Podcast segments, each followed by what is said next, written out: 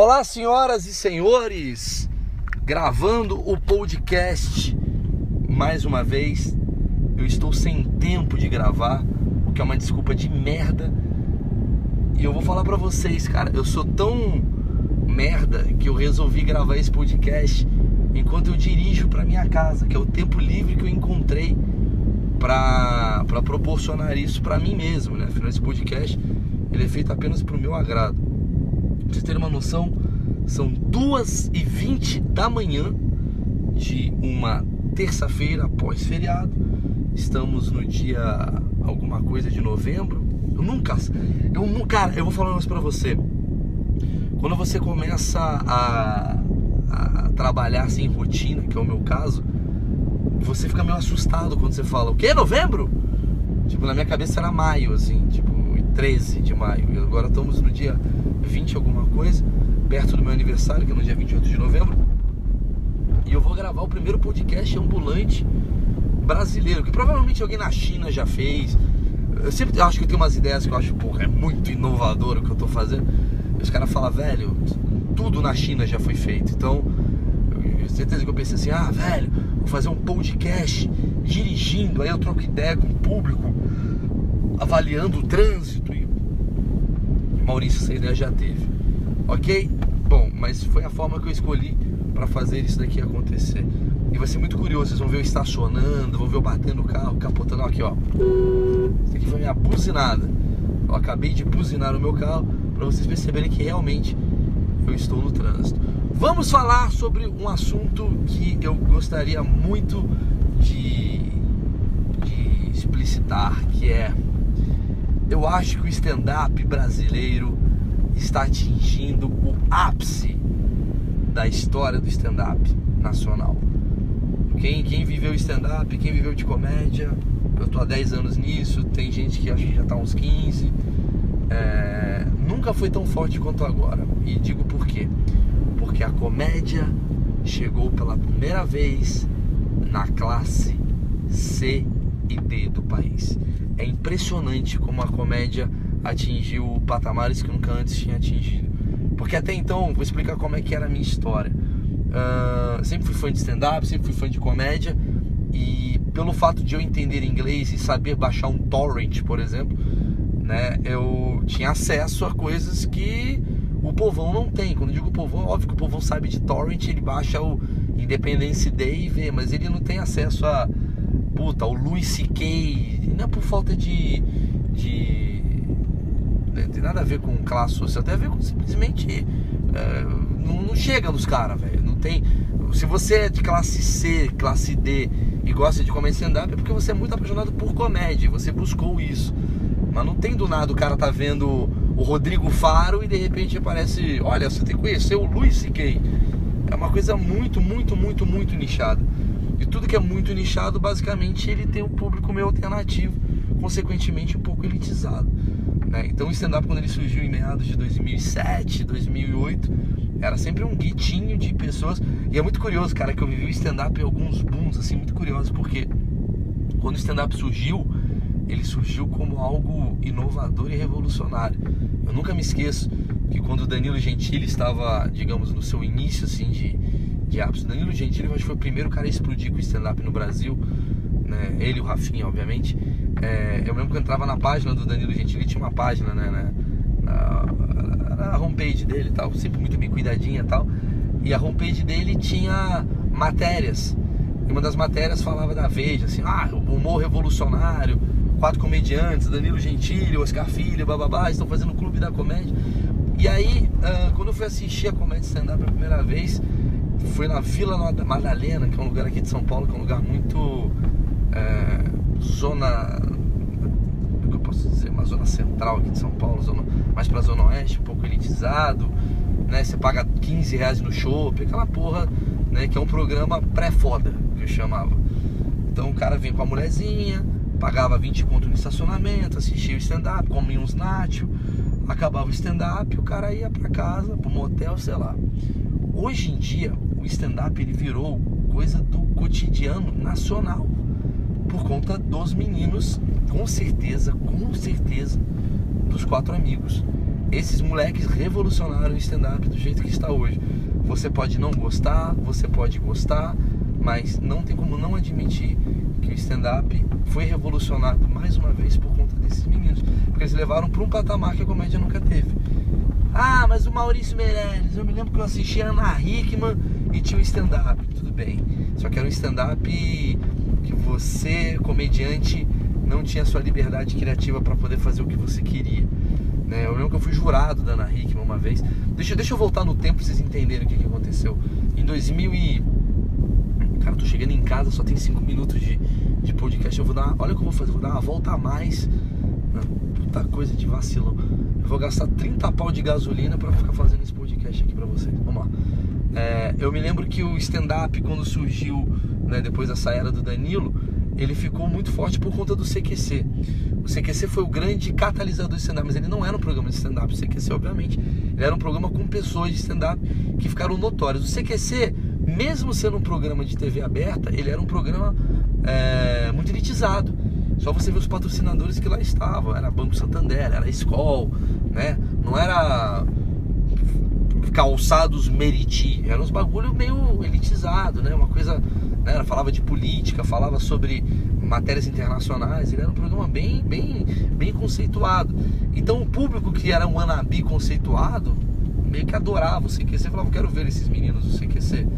E aí o CQC acho que foi a primeira boy band de, de comédia que tinha.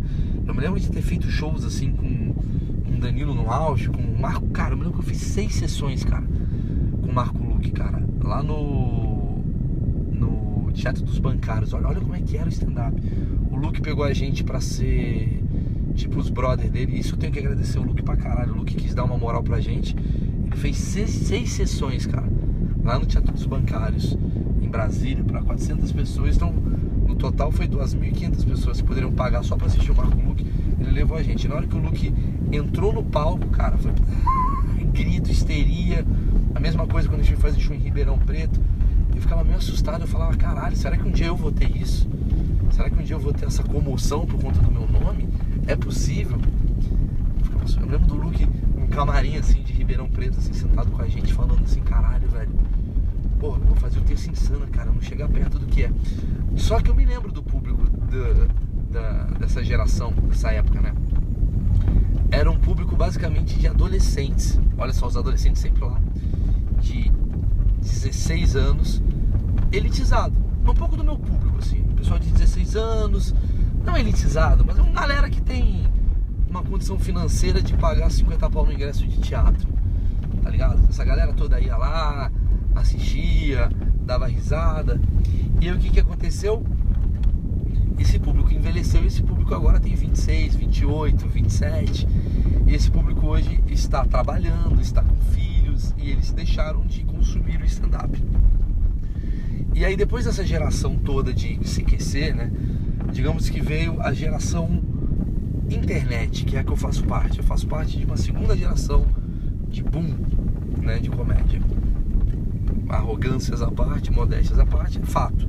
Né? A primeira geração foi a geração minto, na verdade, vamos lá. A primeira geração foi a geração de stand-up uh, elitizado, né, de stand-up de CQC, de política, de Rafinha, de Danilo, de caras que fazem piadas mais rebuscadinhas tal. A segunda geração não foi da internet, foi a geração do improviso. Foi a geração que surgiu, que foi a geração do Barbichas, né? A geração do Zé, que era o programa que o, Adine, o grupo de, de stand-up que o Adnet fazia lá no Rio de Janeiro, que dali veio o Gregório também, o Adnet. Tanto que o Adnet, na sequência, foi pro stand-up, o Adnet, na sequência, foi pro MTV e fez aquela, aquele barulho todo da MTV. Então foi essa galera aí de improvisação, né? Tinha o. o no, jogando no quintal. E aí foi essa galera que eu lotava. O Barbichas, cara, que do caralho, cara. Eu tô começando a fazer uma espécie de retrospecto de carreira da, da, da história do stand-up. Eu fico muito contente de estar bem próximo de momentos muito importantes. Porque eu fui mestre de cerimônias oficial do Barbichas durante um ano, vai. Eu era o oficial durante um ano de 2011. Tava no Legendários, é. 2010, 2011. Eu era o cara que fazia o mestre de cerimônias do Barbichas. Antes eu fazia os shows com os meninos do CQC. E depois foi onde eu fui ter o meu momento. Que foi um CQC em baixa, que foi a galera da internet. que faz parte esse boom da internet, que é o Whindersson, eu, uh, são comediantes né, que se destacaram por conta da internet. Uh, tem mais, né? Você pode botar aí, deixa eu ver, o próprio Murilo Couto, né? Que, que veio né, com os videozinhos que viralizavam, eu, com o pau do webbullying. Aí vem essa renca toda de Kéfera, de Felipe Neto, de Castanhari, do cara do Amoeba no cu. Todo mundo resolveu fazer uma peça de teatro, algumas boas, algumas questionáveis.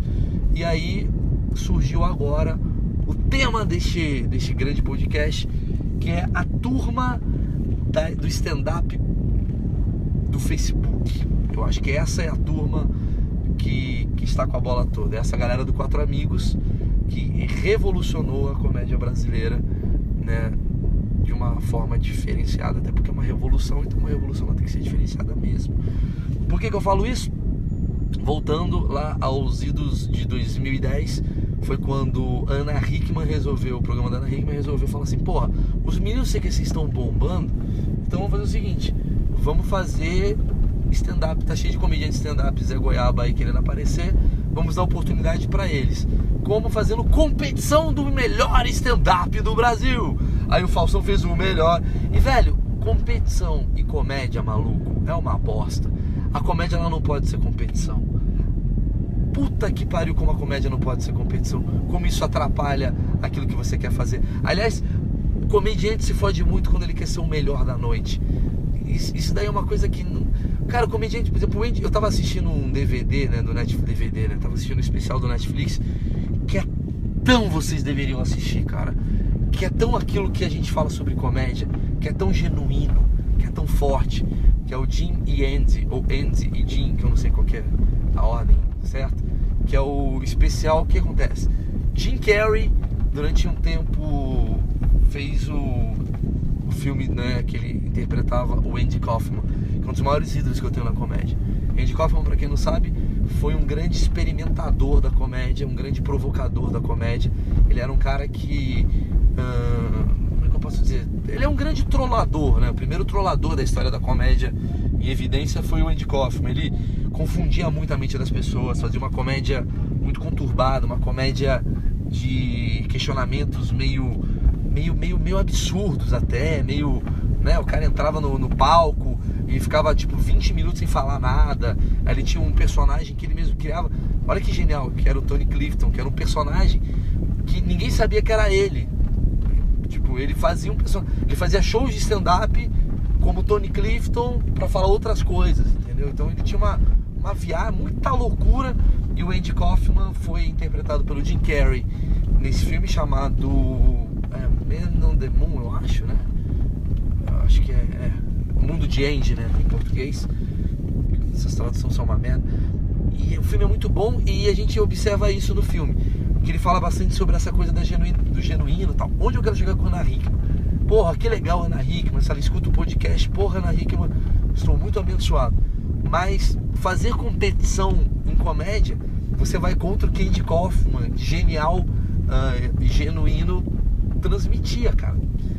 Porque a comédia ela precisa de time, a comédia não pode ser três minutos valendo, olha lá, lá vai ele tentar. É, é muito ruim isso, cara.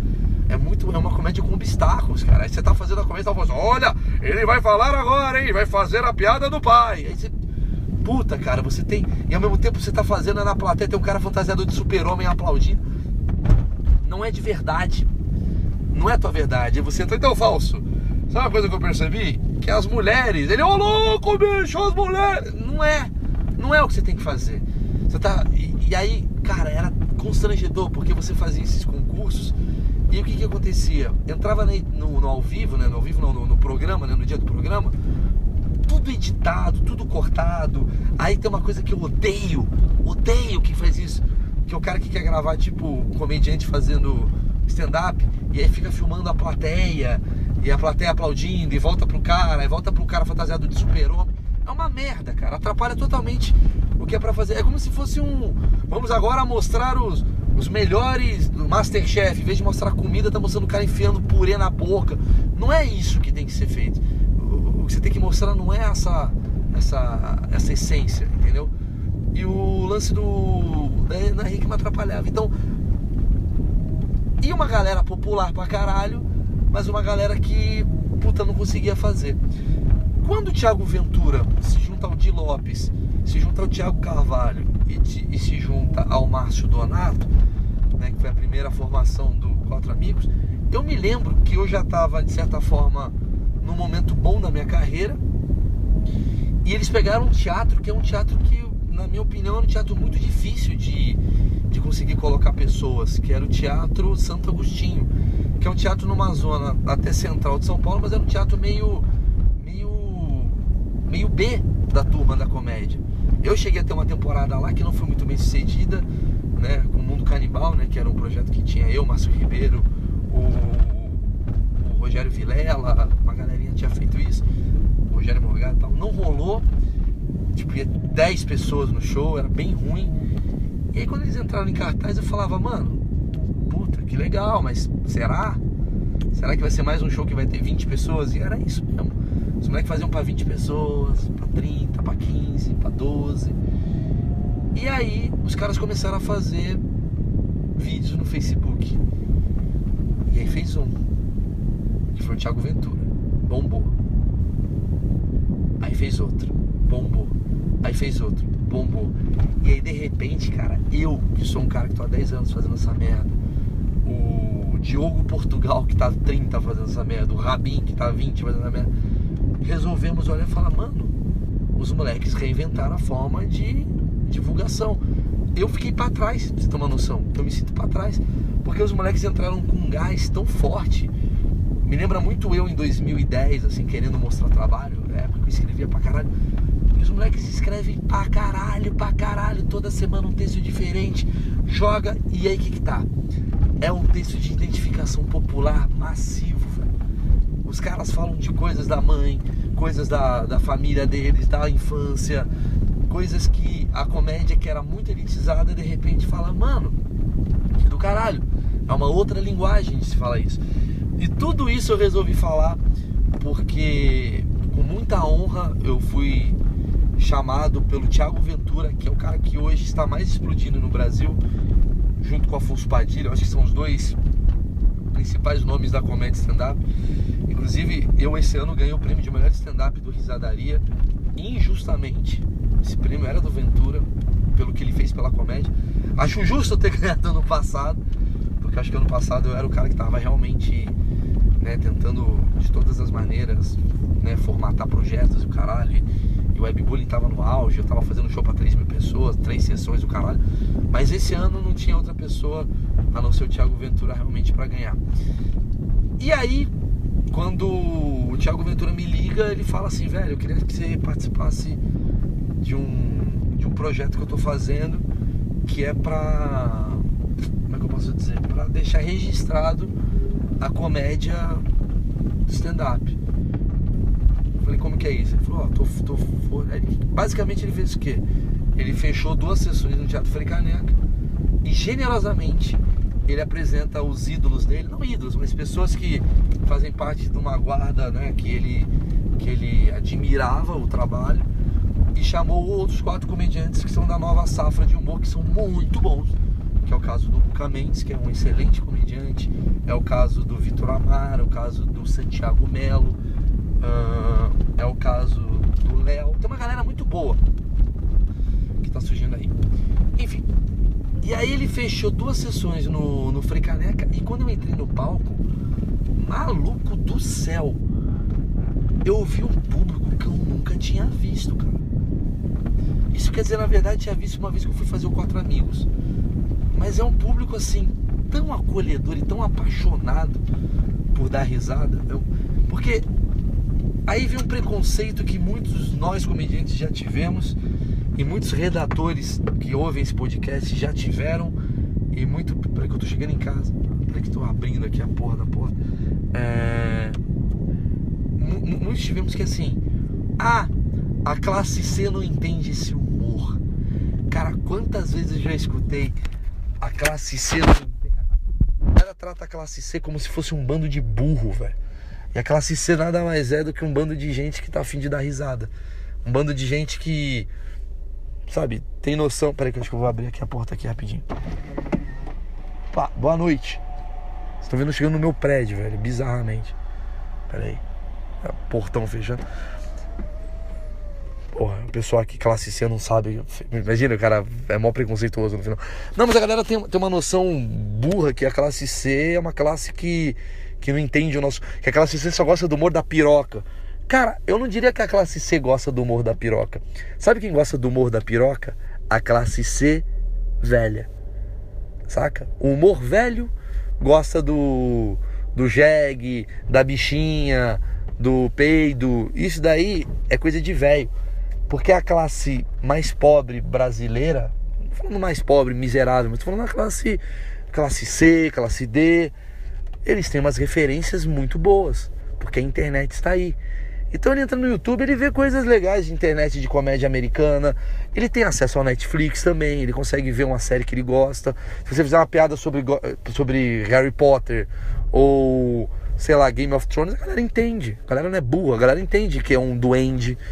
É uma mania que a gente tem burra de botar o, o, o classe C como um imbecil que fica descalço comendo calango. E não é verdade. E aí esses moleques fizeram um humor para essa turma. Que nada mais é do que um humor tradicional que deveríamos ter feito. Só que a gente ficou tão focado no que o stand-up americano tem a oferecer que a gente esqueceu que a gente pode pensar no mercado brasileiro. E sabe qual é o problema do mercado, pensar no mercado americano? Porque o brasileiro elitizado é o pau no cu. Pois é, meu carro estacionando.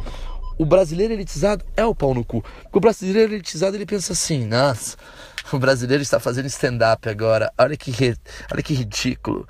Bom mesmo é o Jim Jeffries. Esse cara é o bom. Porra, quantos caras. Olha, quantas vezes eu, para não falar dos outros, eu fui o grande pau no cu de chegar e falar: porra, é ah, né, esse mesmo texto, os caras só falam de não sei o que, não sei o que lá.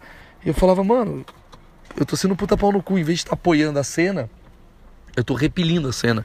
Então você que tá escutando esse podcast e você é um cara que se diz apaixonado por comédia stand-up, a sua obrigação, para que eu feche a porta, a sua obrigação é estar junto com a gente, velho. A sua obrigação é apoiar. A, sua, a primeira coisa que você tem que fazer é desligar esse áudio, esse podcast e nos moleques, no meu Facebook, no Facebook do Padilha, no Facebook do. do quem quer que seja, velho, do, sei lá, do Ventura, do Zé Goiaba, do stand-up. E sabe o que você vai fazer? Compartilhar um vídeo e falar que demais isso daqui. É sua obrigação. Porque se o texto hoje não é do seu agrado, você tem que lembrar que daqui a 30 anos pode ser que teremos um novo Luiz C.K. E só vai ter um novo Luiz C.K. quando a gente fomentar essa porra desse movimento. Porque o Luiz C.K. vive num mundo de comédia americana de 70 anos. Desde os anos 30 os caras fazem comédia stand-up. A gente começou recentemente e estamos indo muito bem, obrigado. E eu fui um grande pau no conto. Tempo atrás, de falar, puta, comédia stand-up no Brasil é, ainda tá engatinhando. E hoje eu olho e falo, engatinhando sou eu. Tá todo mundo arregaçando, velho. Acabei de sair agora do show do Beverly Hills que eu tô falando um pouco baixo aqui porque eu tô subindo aqui no elevador, vou ficar berrando. É, eu fui fazer um show no Beverly Hills, que é outra casa tradicional aqui de São Paulo. Cara, quem tava lá era os caras muito bom, que você não conhece talvez, Santiago, o Luca, né, sabe, o Gui. Porra, textos bons. Sérgio Malandro tava na plateia, riu pra caralho. E aí, quanto que a gente vai ficar com esse preconceito de ah, mas o bom mesmo é o é o cara que faz o, o, o Bill Burr, é muito bom. Tá, Bill Burr é bom de acordo com o contexto de Bill Burr é bom. Eu vou dar uma pausada aqui rapidinho e já volto, peraí. Pronto. Pior podcast de todos os tempos. Eu pauso, eu dirijo fazendo. É uma merda esse podcast. Vou abrir a geladeira agora. Vocês estão acompanhando um, um podcast assim, meio que foda-se, né? Mas vamos lá. Como eu tava dizendo então. Hum Enquanto eu pego uma água aqui, deixa eu ver se eu tenho alguma água. Cara, deixa eu ver se eu tenho uma água. O cara mora onde, mano? o cara não tem certeza se ele tem uma água. Deixa eu ver se eu tenho uma água aqui. Aqui na Etiópia, que é o lugar de onde eu vim. Caralho, eu, tenho... é muito escroto, cara. A Emily comprou uns bagulho chamado chamito. E essa merda é muito boa. Puta mexã aqui que eu tô fazendo. É muito bom esse chamito, velho. Porque eu bebo sete. E aí eu fico cagando o dia inteiro, mas eu não consigo beber um só. Mas enfim. Então, o contexto da comédia nacional É um contexto que, olha o que eu vou falar que você vai entender. A galera que a gente quer atingir é a galera que está cagando e andando pra gente. A galera que a gente tinha um certo preconceito é a galera que tá, velho, me ajuda, eu quero ver isso. Quantas vezes. Aí, aí eu vou falar quantas vezes. Quant... Deixa eu tomar um chamito, peraí.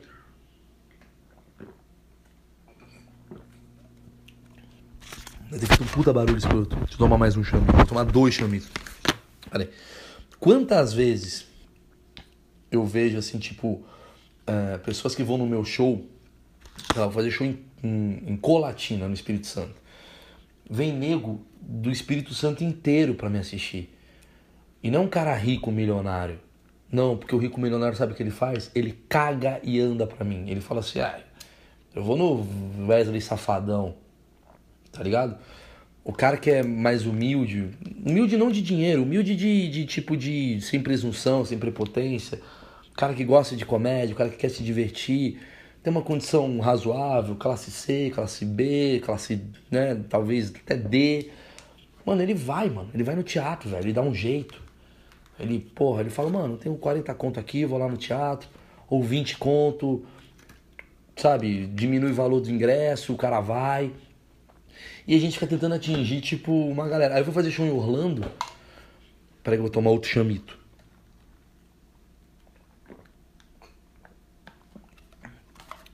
Cara, Chamito podia patrocinar esse podcast, velho. Pelo amor de Deus, mandem pra Chamito. Fala, patrocine o podcast do Maurício. Ele faz o podcast sobre Chamito. Olha, olha que visão triste de um comediante, né, cara? Vocês deviam estar tá pensando assim, caralho, o moleque acabou de chegar de um show, vai injetar né, heroína no olho.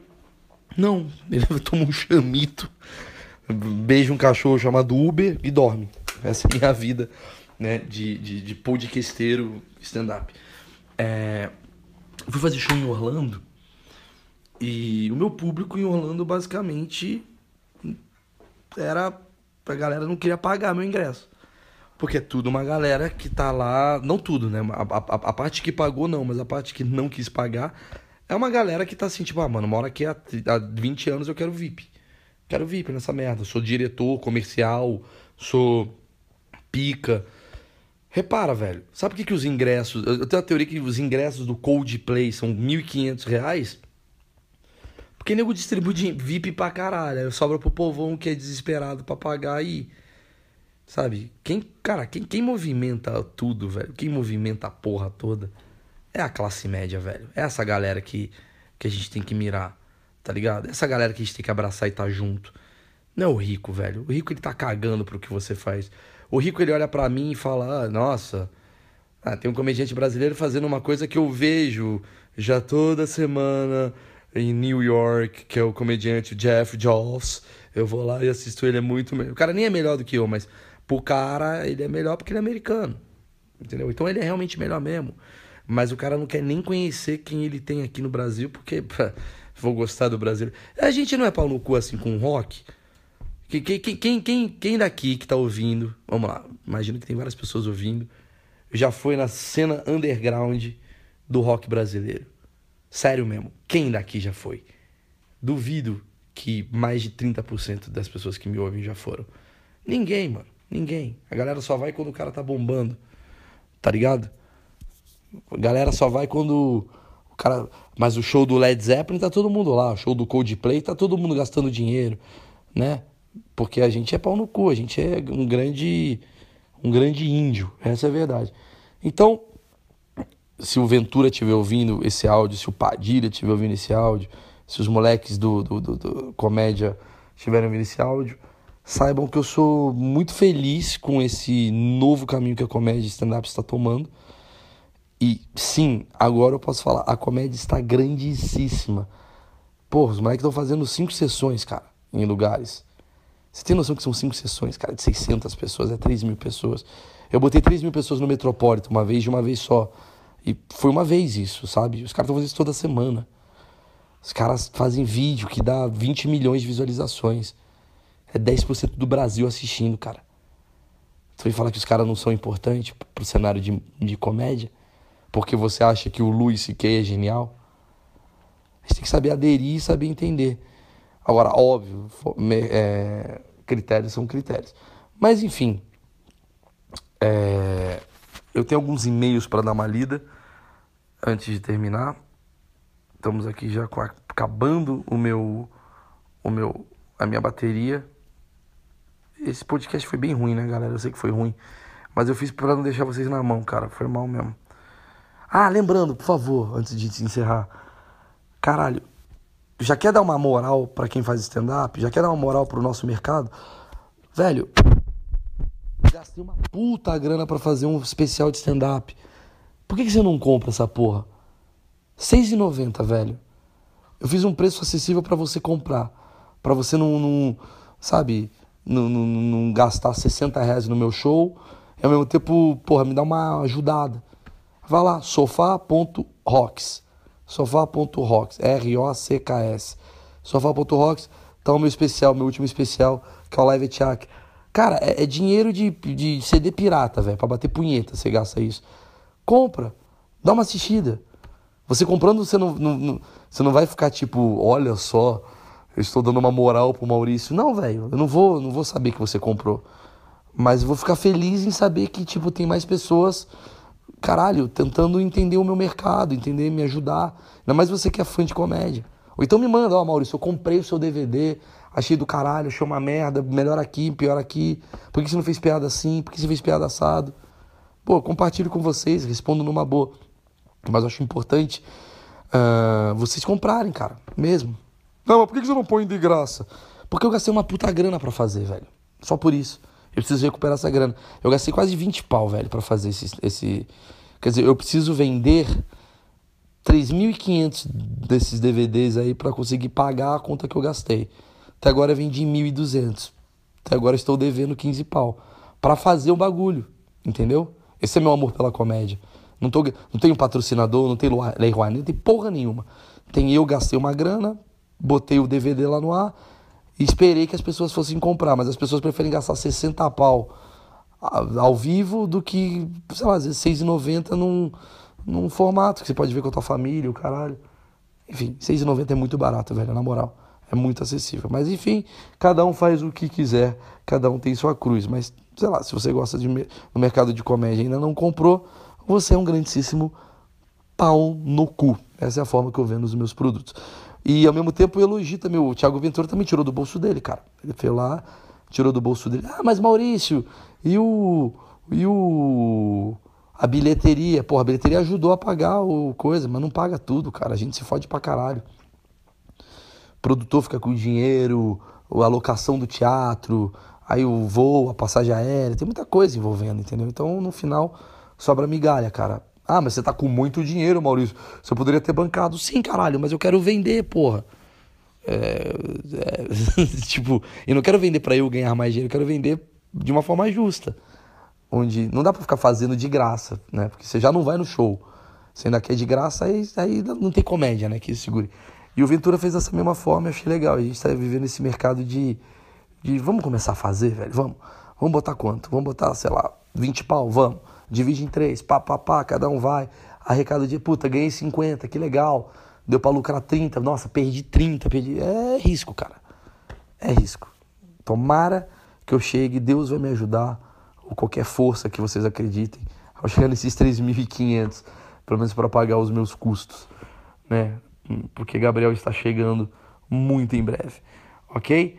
Ah, então, é, fazer um breve resumo aqui do que aconteceu.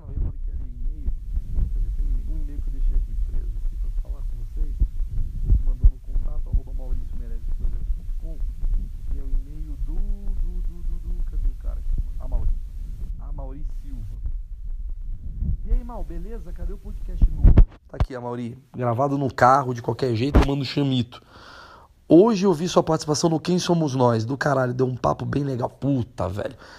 Quem Somos Nós? Assiste, cara, é uma entrevista muito... Eu tô dando uma porrada de tarefa para vocês, você deve estar tá puto. Entendeu? Que saiu da faculdade e falou, caralho, velho. Mas são tarefas legais, cara. Vamos lá, resumindo as tarefas legais. Um, primeira tarefa, assistir o Jim e Andy. É muito bom o documentário pra você ver como é que o Jim Carrey incorpora a Indie Kaufman, é muito legal. Segunda tarefa, comprar o meu DVD no Sofá.rocks. Terceira tarefa, se você quiser me, conhecer o meu lado mais espiritual, assim, de, do que eu penso da vida, escreve lá, Quem Somos Nós, Maurício Meirelles. É uma entrevista que eu tenho de uma hora. É quase um podcast que eu falo sobre filosofia, o cara me entrevista, é bem legal. Eu gosto muito desse programa, sempre ouço no Eldorado e só hoje me dei conta de que você já tinha participado. Eu tava pensando naquele lance que você falou de como stand-up tem uma conotação ruim. Ficou conhecido como humor ofensivo, racista, homofóbico, gordofóbico, machista, etc. Sim, a gente ainda vive essa pecha. Lembra que eu tava falando o negócio do Danilo? Esqueci de completar, porque eu sou muito assim também. Que é, o, o stand-up era visto como algo revolucionário, até o momento que os caras começaram a ganhar dinheiro e sucesso. Aí de repente virou um humor ofensivo. Porque as coisas boas são só para quando tem 30 pessoas assistindo e gostando, porque isso é arte.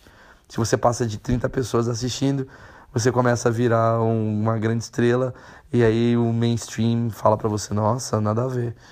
Nossa, gostava quando você era underground. Enfim.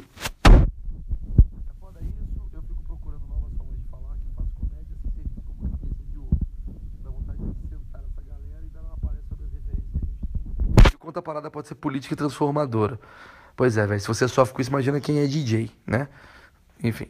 Ou talvez seja melhor gastar essa energia fazendo um texto foda e torcendo para que eventualmente essas pessoas comecem a ver o stand-up de outra forma. A Mauri, eu acho que sim. Os moleques estão fazendo isso. Contra tudo e contra todos. Ninguém ajudou o Quatro Amigos. Ninguém, cara. Ninguém chegou pros caras e falou: Ó, oh, vou te apadrinhar. Os caras falaram: ah, vou fazer uns textos meus aí, vou botar e pau no cu. E deu certo. Então, se eles conseguiram, você também consegue. Eu estou mandando dois vídeos daqui de Open Mix que eu fiz. Seria muito legal se você tivesse a paciência de qualquer tipo de feedback, seja crítico ou conselho. Se não quiser assistir também, sem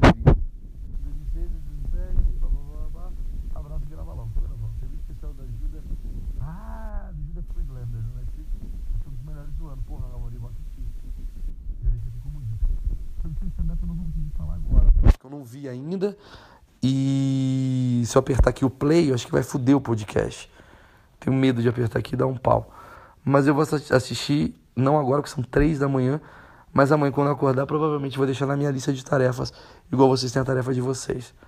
Tá certo? Eu quero assistir. Disseram que o, que o especial do Seinfeld eu ainda não assisti, cara. Não está tão bom. Mas entrou um especial dele que eu acho muito bom, que vale a pena, que é o Comedian.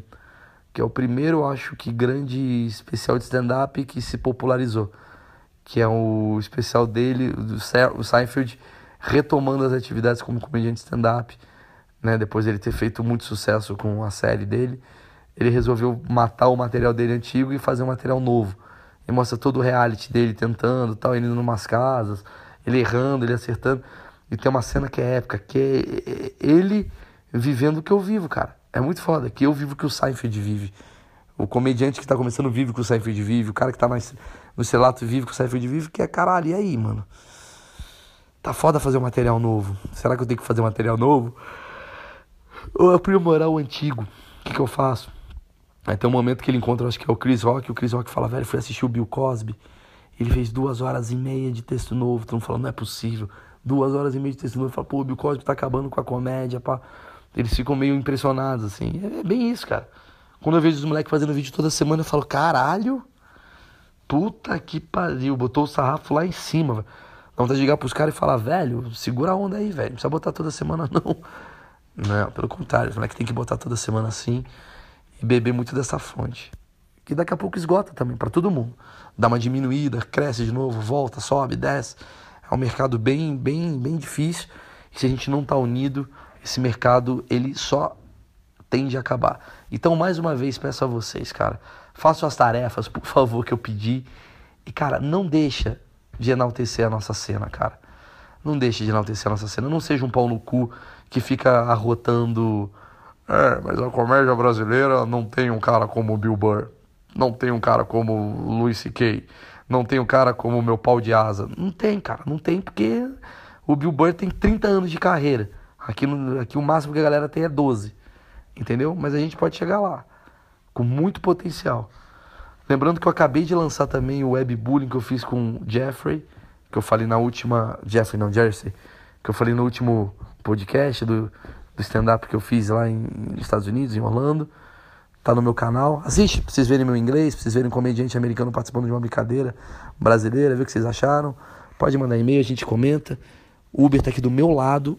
Dando uma rosa. Ó, daqui o Uber vai fazer primeira participação do Uber no podcast. Quero saber a opinião de vocês. Aí. Peraí, Uber. Aí, ó. Puta participação. Merda. Saudades da Emily participando, mas a Emily está passando por um momento de gravidez muito. É... Eu ia falar intenso. É, a palavra é intenso. Está para ter o filho daqui a pouquinho. E a gente está tomando muito nosso tempo com PlayStation. Bom, eu só eu falaria mais 20 minutos com vocês, mas são 3 da manhã, cara. Eu prometi pro Petri que ia lançar o podcast hoje ainda. Então, tô subindo o podcast agora para agradar esse, essa turma que anda de ônibus. Tá certo? Muito obrigado pela atenção. Em breve eu farei um mais legal com mais entrevistas. Em breve, em breve eu diria, acho que sexta-feira, aliás, não, já vou fazer uma coisa. Sexta-feira eu vou fazer lá no Teatro Morumbi um, um show com o Daniel Zuckerman. Tô colocando o Daniel Zuckerman. O Daniel Zuckerman pra mim é um gênio. Eu e ele a gente vai fazer um show de improviso. É isso. A gente vai tentar fazer uma coisa que eu nunca fiz na minha vida, que é subir no palco sem texto. Eu e ele. E foda-se. Vamos ver o que vai dar. A gente treinou umas paradas, deu muito certo. Conto para vocês mais desse, desse projeto novo. Torçam pela gente. Se tiver em São Paulo, vá lá assistir, tá bom? Então, boa noite a todos. Muito obrigado pela gravação que vocês nos concederam. Eu sou Maurício Meirelles, 41.33 segundos. Tchau, tchau.